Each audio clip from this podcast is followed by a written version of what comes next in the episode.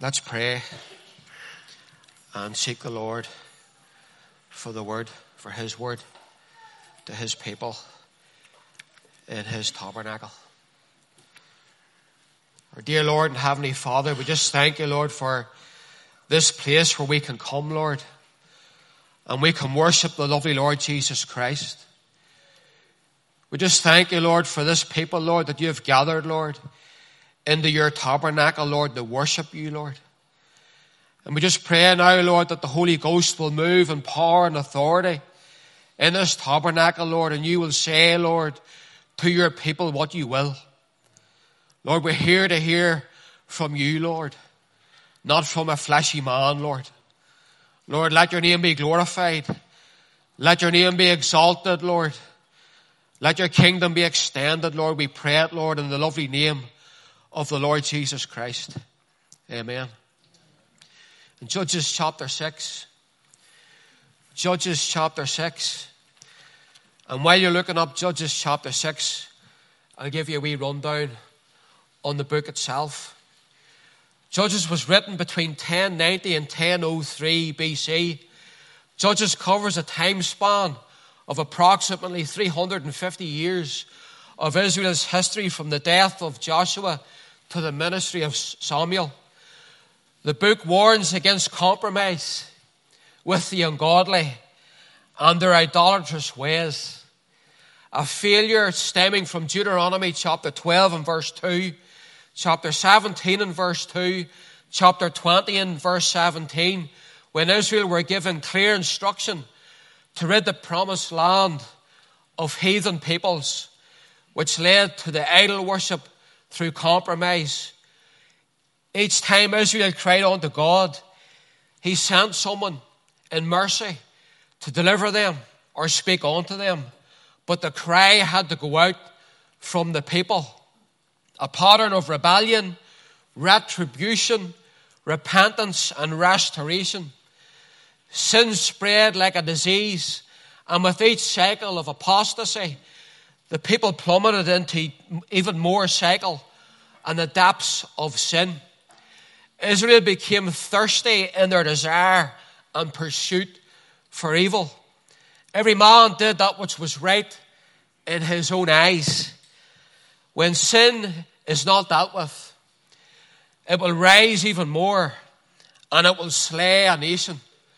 When sin is not dealt with, the sin will slay the nation.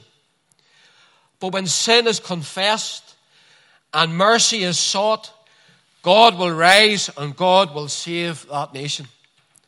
Sin will slay your nation. And I think sin is slaying Ulster. Sin is slaying Ireland. Sin is slaying Scotland, England, and Wales. Sin, surely, in 2023 is slaying the nation. It's clear before your eyes. But in Judges chapter 6, and we're going to go through Judges, there's so much in it. And there's so much, whenever I've been looking at this and the Lord brought me to it, there's so much that He was saying to me. But we're here this morning to hear from the Lord and what the Lord has to say to his people. In verse 1 of Judges chapter 6, and the children of Israel did evil in the sight of the Lord, and the Lord delivered them into the hand of Midian seven years. Seven, the number of perfection.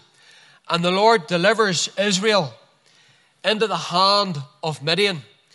This is stemming from the disobedience of God in Deuteronomy not following God's instruction, not following God's direction. And now they're in the hands of Midian. Midian came from an Abrahamic lineage when he took Keturah as wife. And you can reference that in Genesis 25 and 2. That's where they came from. They were from the east of Jordan. And they would align themselves with others of the same mindset against Israel. In this case, the Amalekites and the children of the east. So, who is Midian? Who are the Amalekites? And who were the children of the east? Well, you can trace them to the Romans, you can trace them to the Nazis, you can trace them to Stalinists, you can trace them to ISIS, Palestine, Iran, and Arabia. That's how you can trace them to, if you follow the lineage through. So Israel is doing evil in the sight of the Lord, and Israel is given over to Midian. In verse 2, and the hand of Midian prevailed against Israel. And because of the Midianites, the children of Israel made them the dens which are in the mountains, and caves, and strongholds. In verse 2, Israel are nomads in their own land. What is a nomad? A nomad is a person with no fixed abode. No fixed abode. Israel are nomads in the land that they were given. The enemy took over. Israel were in the caves and the mountaintops, and the enemy were in the cities and the towns. Israel are in the caves. Israel are in the mountaintops, and the enemy have taken the cities and the towns. Israel has been given over to Midian. Israel is under judgment. In verse 3, and so it was when Israel had sown that the Midianites came up, and the Amalekites and the children of the east, even they came up against them. And in verse 3, the Midianites would let Israel sow. They would let them sow all right, but when a harvest was come, they would take the harvest. And you can be sure, brother, and you can be sure, sister, that when God is going to move upon a man or a woman, and God is going to move upon a church, and there's a harvest of souls to be reaped, there will be chaos before it. Because the enemy's not happy. They let you sow all right, but when God goes to move, and there's a harvest to be reaped, the enemy will be at these doors. And I've seen it in the past already. The enemy will be at the doors when you go to reap a harvest. In the verse 4, and they encamped against them and destroyed the increase of the earth till thou come unto Gaza. Gaza, the north of Israel. There was nothing for them and left no sustenance for Israel. Neither sheep nor ox nor ass there was no sustenance left. There was no food. There was nothing left for Israel. It says in verse 5 of the chapter that they came in like grasshoppers. The Amalekites and the Midianites came in like grasshoppers. And if you've seen pictures of grasshoppers, they come in in their droves and they take over the land. And by the time they've left the land, there's no crops left. Scriptures say that they come in like grasshoppers, and there was no sustenance left for Israel. Israel are in the mountaintops, Israel are in the caves. Israel has sown, but the enemy will reap. The enemy has taken the towns, the enemy has taken the villages, the enemy has taken the cities. Israel is in the caves, Israel is in the mountaintops, and there's no sustenance for Israel. Israel has nothing. Israel has nothing. The enemy, the enemy has come in like grasshoppers, and the enemy has taken over. In verse 6, and Israel was greatly impoverished because of the Midianites, and the children of Israel cried, cried unto the Lord. Israel has been brought exceedingly low to an extreme degree. Israel has been brought exceedingly low to an extreme degree before they cry out unto the Lord. How low? I have a question. How low will Ulster have to go how low will the United Kingdom have to go? England, Scotland, and Wales and the Republic of Ireland have to be brought before the cry goes out, Lord, save us. How low? Can we go much lower? Can we go much lower? I have a question. I don't think so. The stance of the sin in the United Kingdom is in the nostrils of a holy God. And we have been given over to the Midianites and the Amalekites. And we are hiding in the mountains and the caves, and there's no sustenance. And the enemy has come in like grasshoppers.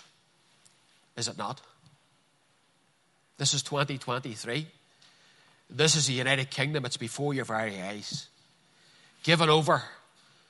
Given over because of the sin. The enemy is a result of Israel's choices. If God's people are being judged or chastised, it's because of your choices, nobody else's. You choose what way you want to live your life. You choose what way the nation wants to go, like it is now.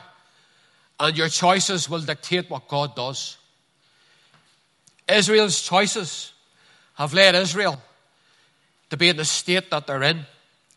There's a darkness and there's a desperation in the land over these isles, is there not?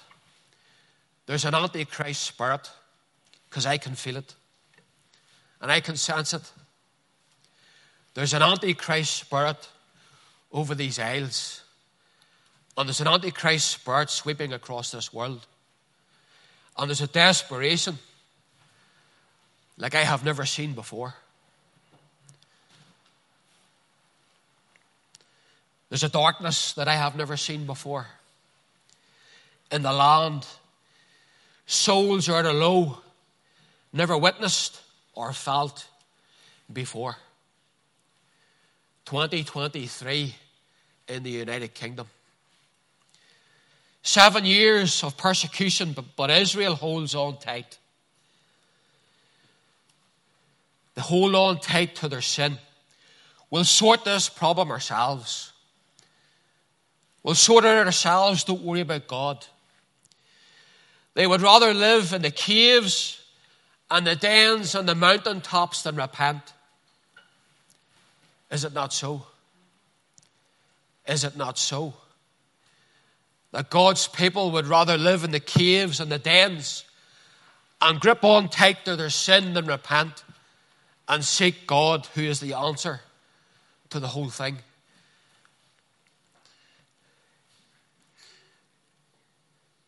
The cry goes out. But the cry goes out, and it's not even because of their sin, it's because they've no food. So they're still not there. The cry does go out, yes. God save us, help us. But it's because they're under persecution and they've no food.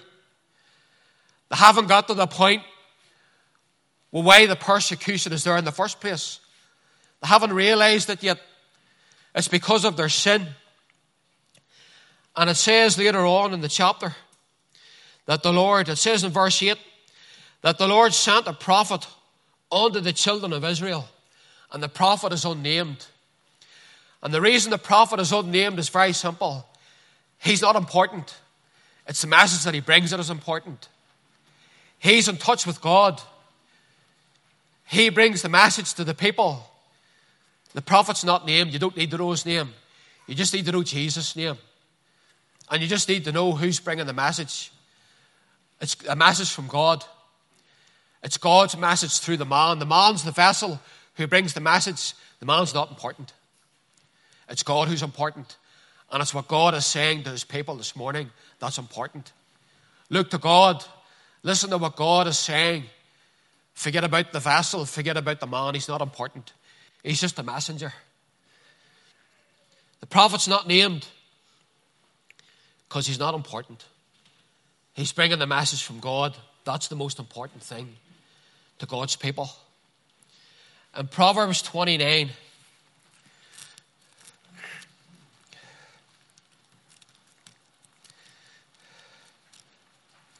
Proverbs chapter 29.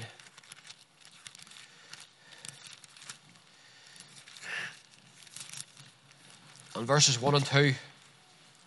And it says this He that being often reproved, reproved hardeneth his neck. He that being often reproved hardeneth his neck shall suddenly be destroyed and not without remedy. Israel kept hardening their necks. Seven years of hardening the neck. And you know what that speaks of, that verse? It speaks of a farmer with his oxen. And the, ox, the farmer wants the oxen to plough this road. And the oxen go, No, we're going this road. And the oxen harden their neck. And it doesn't matter what the farmer does or the master does. And it doesn't matter how much he says to the oxen, or he touches them with a stick, or he whips them with a stick, or he chastises them with a stick. It doesn't matter how many times they're reproved. It doesn't matter. The farmer is saying, and the master is saying, you need to go this way. And the oxen are saying, no, we're going this way. And they harden their neck. That's what that verse means. They harden their neck. God's people harden their neck. And God says, You need to go this way. And the people say, No, I'm going this way. Seven years of it. And then they cry out. And they're crying out because of no food. And then the prophet has to come and say, No, it's not the food's the problem, it's your sin. This is happening because of your sin. You didn't follow God's laws in Deuteronomy. This is your sin. You have a sin problem. The United Kingdom has a sin problem. And what a sin problem it is. What a sin problem it is. It's a stinking stench. It's a filthy, stinking stench. We have got right down and we're scraping the barrel. Scraping the barrel. We're right down in the gutter and your nose is right on the floor of it. That's the United Kingdom today. In the second verse of Proverbs 29, when the righteous are in authority, the people rejoice. But when the wicked beareth rule, the people mourn. And boy, are we mourning. We are mourning. We have got a terrorist party in government now. And they're the biggest party in Ulster. They're dripping with blood. Not only are they dripping with blood from their hands of their butcher's campaign, they're dripping of blood with the womb. They're passing laws that are treacherous and an abomination. But they rule the roost. And God's people are in the caves and God's people are in the mountains. Is it not so? Is this not Ulster in 2023? I think so. I think it's plain for all to see what we're facing.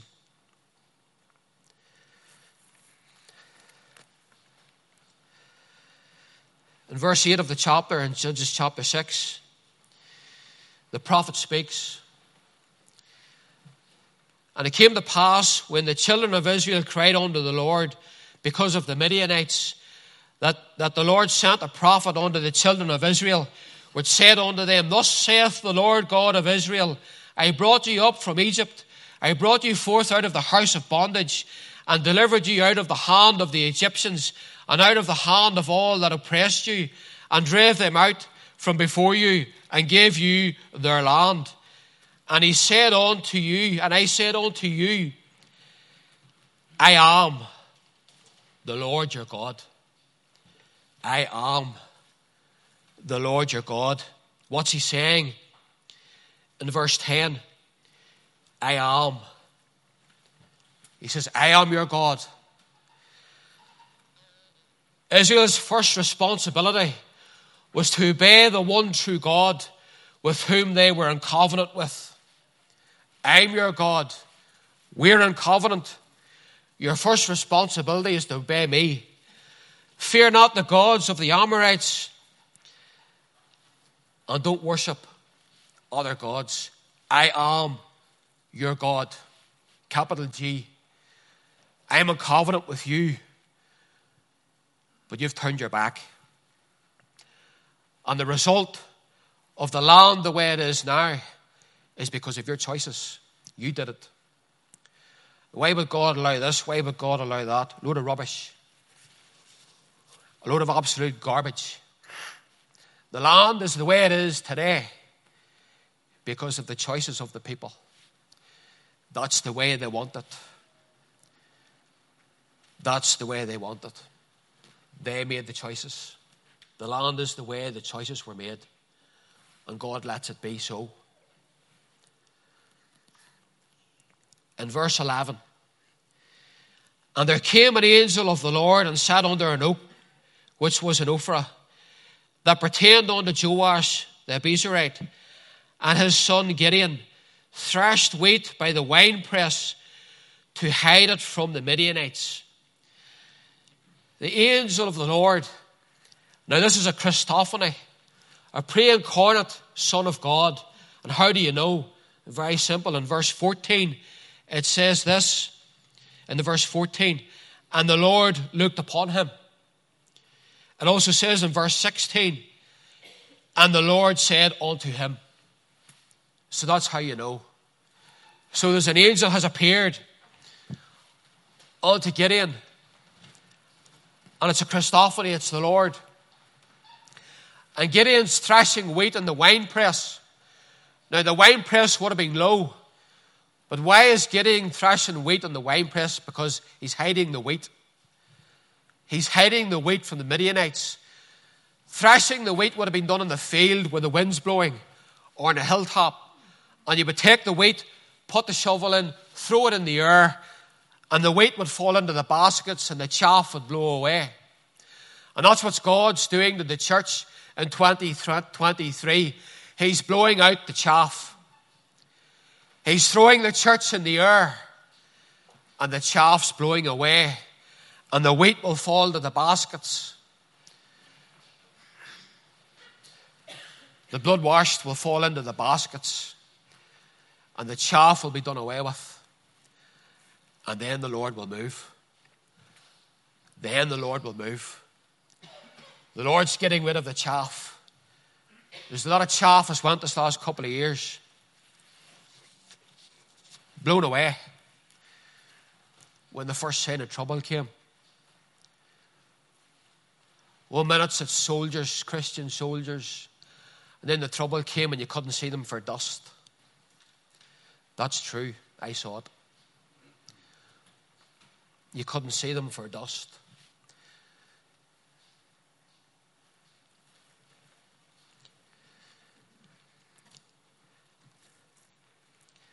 And there came an angel of the Lord and sat under an oak tree, an oak which was an Ophrah, that pertained unto Joash the Abiezrite and his son Gideon, thrashed wheat by the winepress to hide it from the Midianites.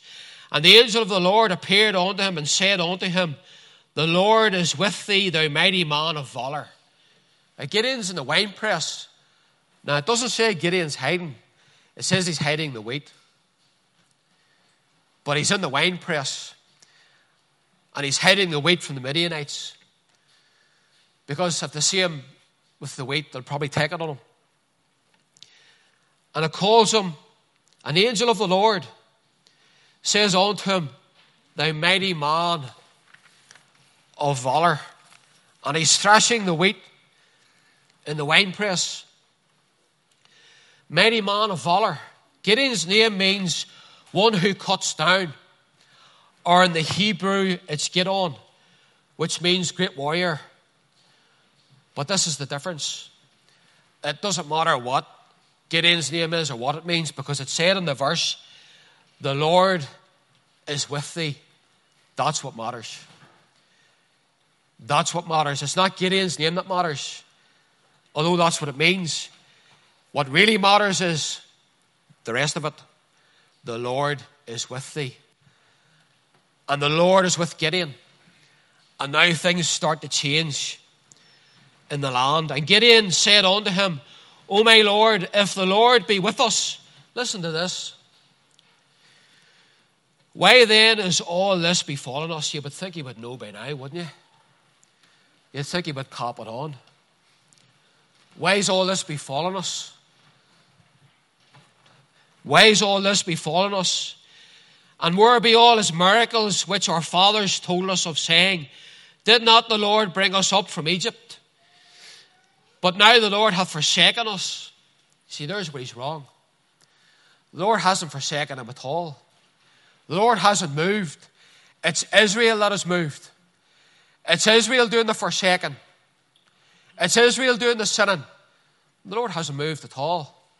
He brought in the Midianites to chastise them, to get them to waken up. Waking up. Look at the land. This is your choice. Which our fathers told us of, saying, Did not the Lord bring us up from Egypt? But now the Lord hath forsaken us and delivered us into the hands of the Midianites. And the Lord looked upon him. And the Lord looked upon him. Everything's changing now for Gideon, and everything will change in the land. Because the Lord has came to Gideon, and the Lord has said, I am with you. Now he says, he comes to him, and he says, and the Lord looked upon him. See, that's where the strength comes from. The Lord's with him, and now the Lord looks upon him. The Lord is with him, and the Lord is looking upon him. Go in this thy might, he says. My strength, my might, Gideon, for I am with you. What a look that was. That was a look that took Gideon out of the wine press and made him get his armor on.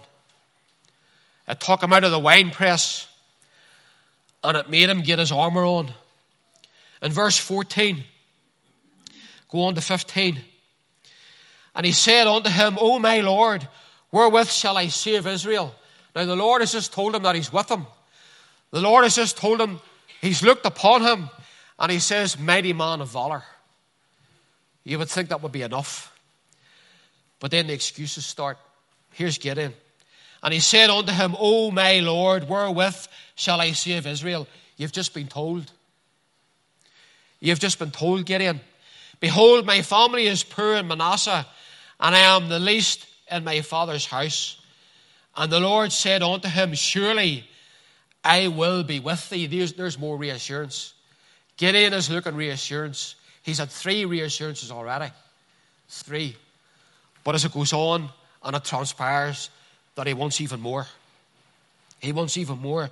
Surely I will be with thee. I'm going to skip on a wee bit.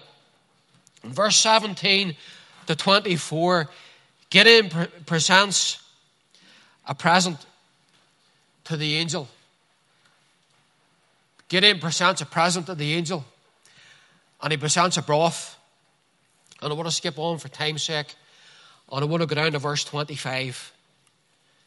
Verse 25.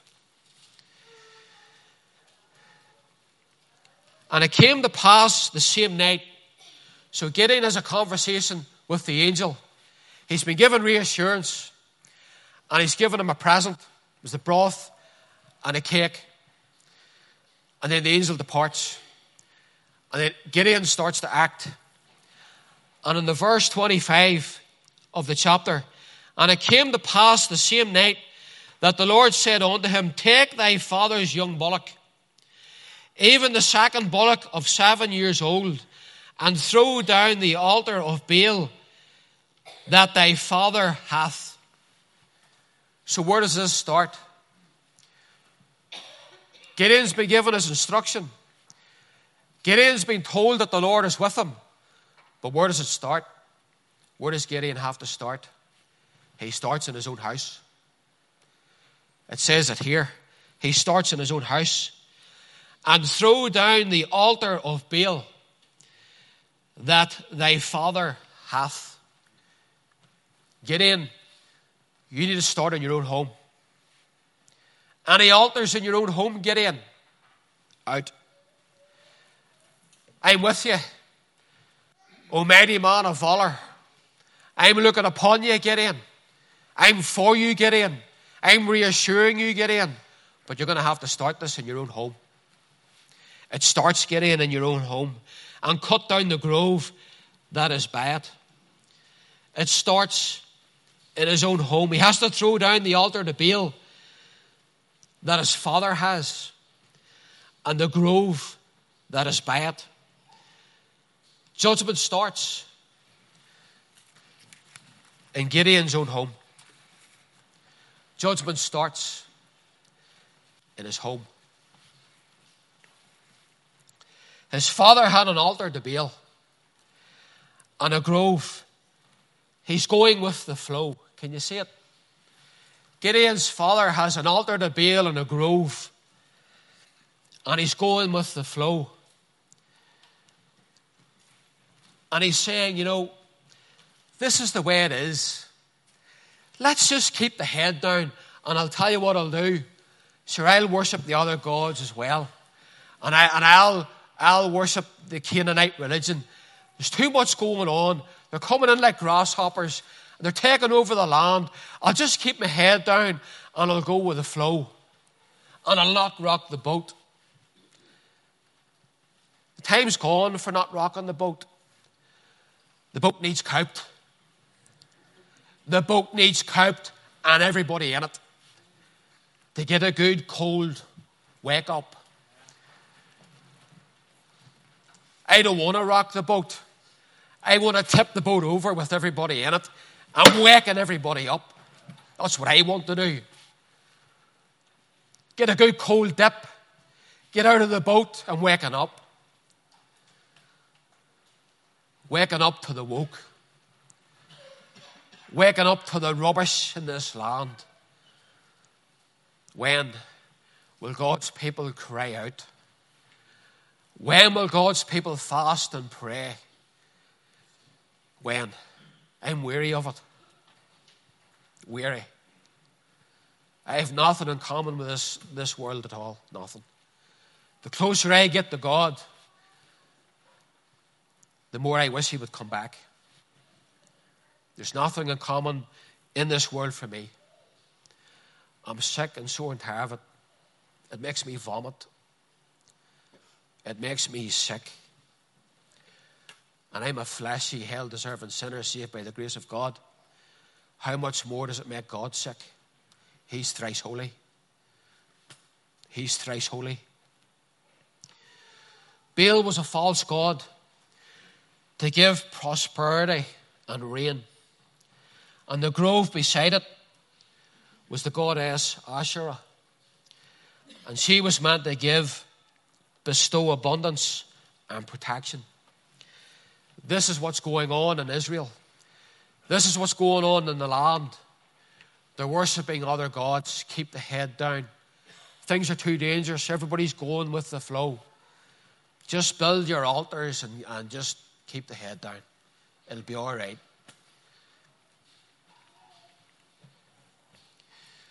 In verse 26 of the chapter, and build an altar unto the Lord thy God upon the top of this rock in the ordered place. Now listen. And take the second bullock and offer a burnt sacrifice with the wood of the grove which thou shalt cut down. What's God saying to Gideon? He says, Gideon, do you see your dad's altar? Rip it down. And he says, Do you see that? Build a new altar. He says, Rip down the, the, the altar to Baal. Build a new altar. And you see the wood of that grove. Put it on the altar that is mine now. And put the bullock on it. And burn a sacrifice to me with the wood from the grove. He's saying, Build a new altar. Pull down Baal's altar. And take that Asherah pole. And burn it underneath the bullock. Build a new altar to me and worship God. He says, Burn the altars of the false gods and build a new altar. Build a new altar. Put a bullock on it. Take the wood from the false gods and burn it under the bullock and worship me. That's where it started. It started in his home. And Gideon does so in verse 26. I hear people saying, this is the way it is now. And this has been passed, and that has been passed, and the other has been passed. And just go with the flow. It's happened, it's over, uh, it's done. Rubbish. Absolute nonsense. When God is in it, when God is in it, anything is possible. When God moves into the situation and when God's people fast and pray and cry out, and God hears and answers their prayer, it doesn't matter what man says, and it doesn't matter what man does, God can change and transform this land. God can transform this land. England, Scotland, Wales, and the Republic of Ireland, if the people would just cry out and repent. How much do we need it now? For to cry out and repent, are we not at an all time low? Are we not? In verse 27, then Gideon took ten men of his servants, and did as the Lord had said unto him. And so it was because he feared his father's household. And the men of the city, that he could not do it by day, but he did it by night. Now, Gideon does this by night, yeah, but he still did it. He might have did it by night, but he still did it. You see, Gideon's being reassured by God. And Gideon's growing. Remember, he's come out of the wine press. He's now went to his father's house. He's thrown down the altar to Baal. He's built an altar to God. And he's burned the Asherah pole. And he's sacrificed unto God. He might have did it by night, but he's doing it. Can you see? Can you see the steps he's taking? And it goes on. And he gets stronger and he gets stronger in the might of the Lord. He grows and he gets stronger. I'm going to skip down to verse 32 for time's sake. Verse 32. There was whole uproar. And they wanted to know who's took down this, this altar, the Baal. And in verse 32 of the chapter, we'll go 31. And Joash said unto all that stood against him, Will ye plead for Baal? That's, that's Gideon's father. Will ye plead for Baal? Will ye save him? He that will plead for him, let him be put to death, whilst it is yet morning. If he be a God, if Baal be a God, let him plead for himself. If he's a God, he says, let him plead for himself. Do you see the knock on effect this has had. Gideon pulls down the altar to Baal, and now his father's speaking up for his son. Now things are starting to move. If Baal's a God, let him plead for himself.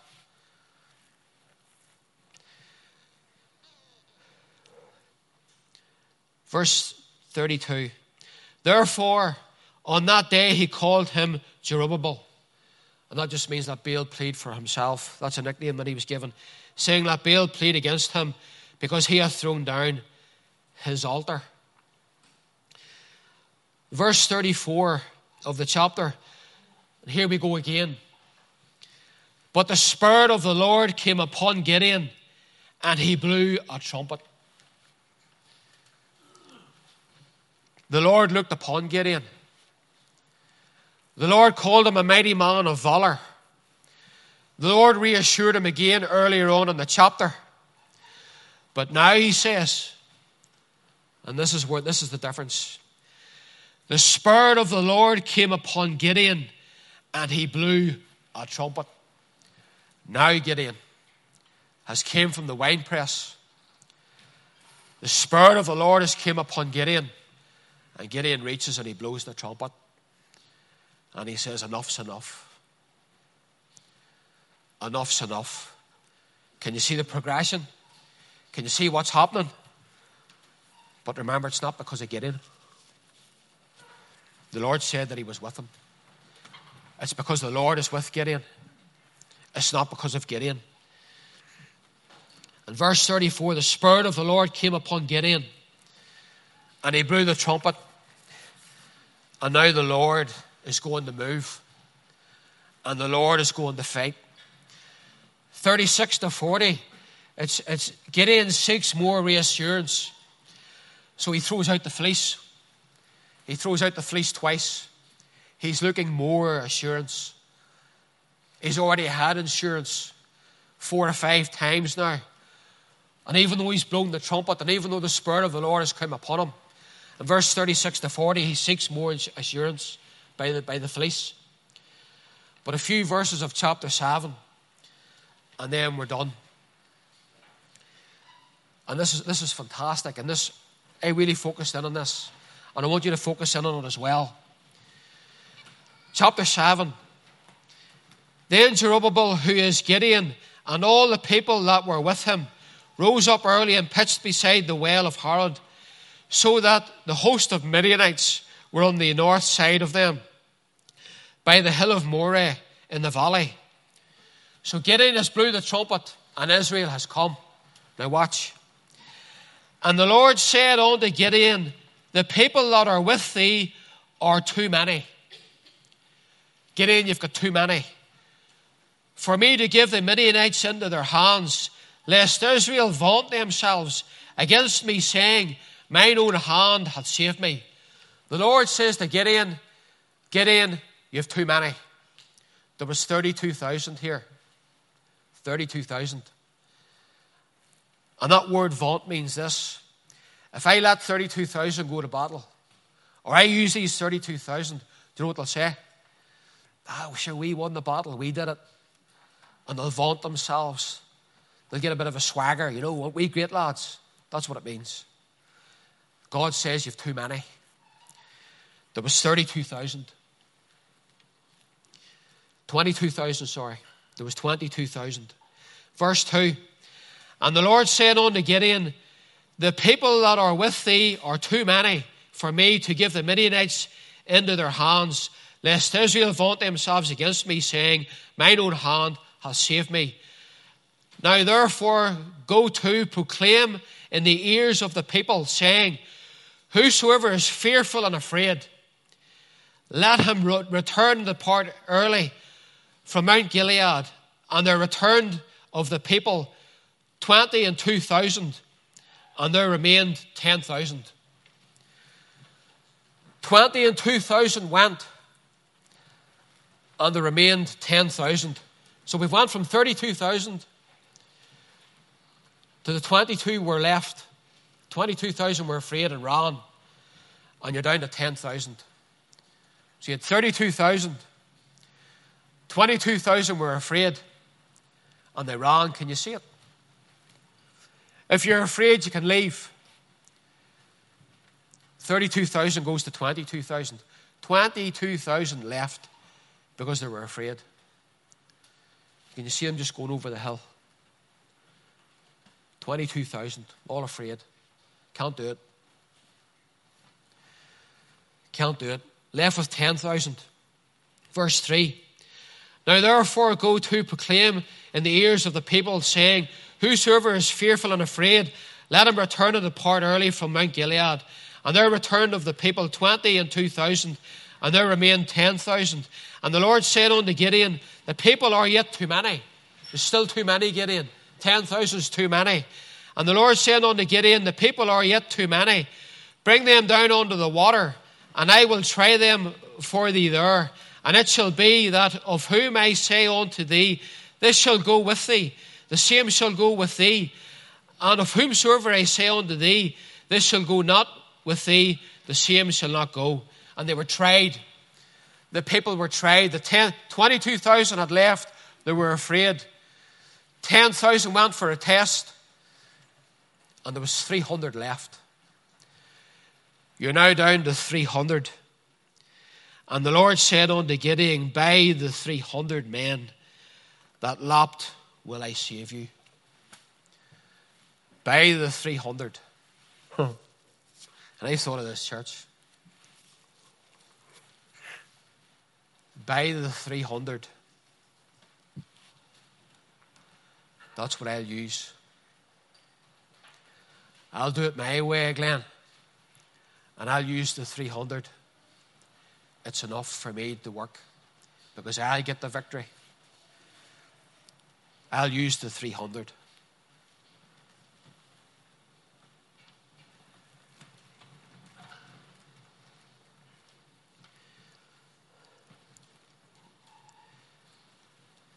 The victory is won. The 300 win the battle. And it says in verse 20 three companies. The number three in the Bible is divine wholeness, completeness, and perfection. Three companies went, the number three. So the people took the victuals, that's their jars, and their hand and their trumpets, and they went in the battle. But they didn't have to fight. The Lord was going to fight. And when Gideon was come, behold, there was a man. This is his final confirmation. He was told to go down into the enemy camp. And you know what was going on in the enemy camp? They were having dreams. You know who they were dreaming about? They were dreaming about Gideon. The enemy were having dreams. Listen, in verse 7, or chapter 7, verse 13. And when Gideon was come, behold, there was a man that told a, a dream unto his fellow. This is in the camp. They walked into the army camp where the Midianites were and the Amalekites. And said, Behold, I dreamed a dream, and lo, a cake of barley bread tumbled into the host of the Midian, and came unto a tent and smote that it fell, and overturned it, that the tent lay, lay along a barley cake. Now listen. And his fellow answered and said, This is nothing else save the sword of Gideon, the son of Joash, a man of Israel. For into his hand hath God delivered Midian and all the host. A barley cake. But where was the barley cake before? What was the present that Gideon gave to the angel? It was broth and a barley cake. It was a barley cake. And the dream was Gideon, you're the barley cake. And you're going to tumble into the Midianites and you're going to have the victory. A barley cake. He gave the angel a barley cake. And the dream is in the enemy camp. This is the enemy that's having the dreams. You see, you think there's nothing happening. But we're not wrestling against flesh and blood. We're wrestling against principalities and powers in high places. And you don't know what the Lord's doing in their minds and the dreams they're having. You have no idea what the Lord's doing. Keep praying, keep fasting, keep seeking, because the Lord's getting into the head of the enemy. The Lord's getting into the head of the enemy. We'll go on to verse 20. We're nearly finished verse 20 in chapter 7. And the three companies, the number of, the, the number of divine, complete, and perfection, blew the trumpets, brake the pitchers, and held the lamps in their left hands and the trumpets in their right hands, to blow withal. And they cried, The sword of the Lord and of Gideon. And they stood every man in his place. Every man stood in his place. Stand on your place, man, because the Lord's going to fight. Stand on your place and don't give in. Be in the 300. If you're going to do anything, be one of the 300. 22,000 ran. 9,700 failed the test. If you want to do anything for the Lord, be part of the 300 and dig in. Dig your heels in tight. Be one of the 300. Stand your ground because the Lord's going to fight. The Lord's going to win the victory. And the 300 blew the trumpets, and the Lord set every man's sword against his fellow, even throughout all the host. The Lord set the sword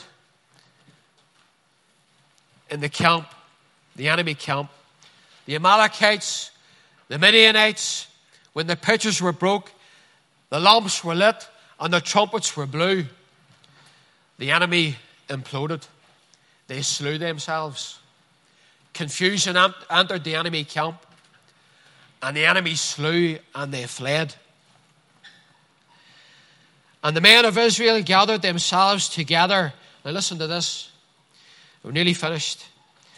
And the men of Israel gathered themselves together out of Naphtali and out of Asher and out of all Manasseh and pursued after the Midianites.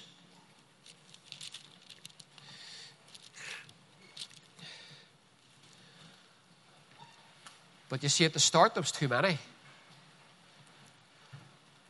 There was 32,000 at the start. And the Lord said, No, no, too many. Down to 22,000. And then down to the 300. 10,000, then the 300. And if you've noticed here now, what has happened? You see, the Lord says, You do it my way. There's too many. I'll do it in the 300. But the victory's been won now. The Lord has fought. The enemy is dispersed and they've imploded on themselves. And what happens now? The Lord says to the rest of them, Now you can come in. I'm going to work in the 300. I'm going to be glorified in the 300. Do things my way. Follow my guidance. Follow my instruction. I'll win the victory. I'll fight for you. And then the rest will come in. Then the rest can come in. They came in here. They were told, You've too many. Afraid. Failed the test. I'll do it with a 300. That's the way the Lord wanted it. But in this verse, they're back. Naphtali, Asher, and Manasseh, they're all back. And they're all allowed to come back. And they pursue the enemy. They pursue the enemy. Zechariah 4 and 6. Zechariah 4 and 6.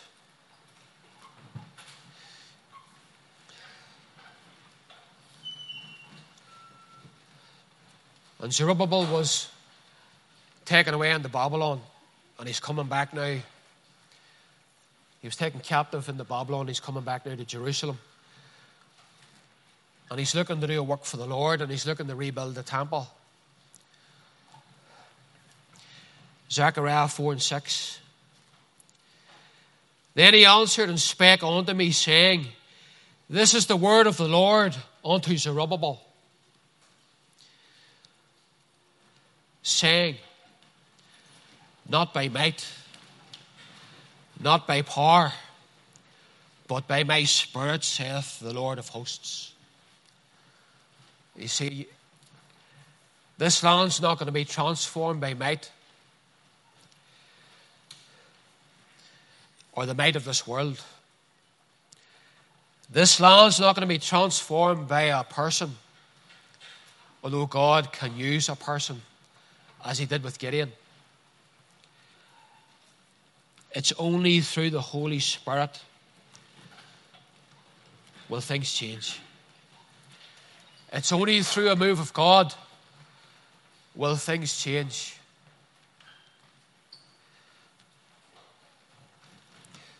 God sent a prophet in Judges chapter 6. God raised up a man in Judges chapter 6 But God won the battle. And without God, it wouldn't have happened. So, what to do today? What to do, God's people, today? Pray and fast. Pray and fast and cry unto your God for the sorry state that we are in. It's the only answer. Not by might, not by power, but by my spirit, says the Lord. Amen. God bless.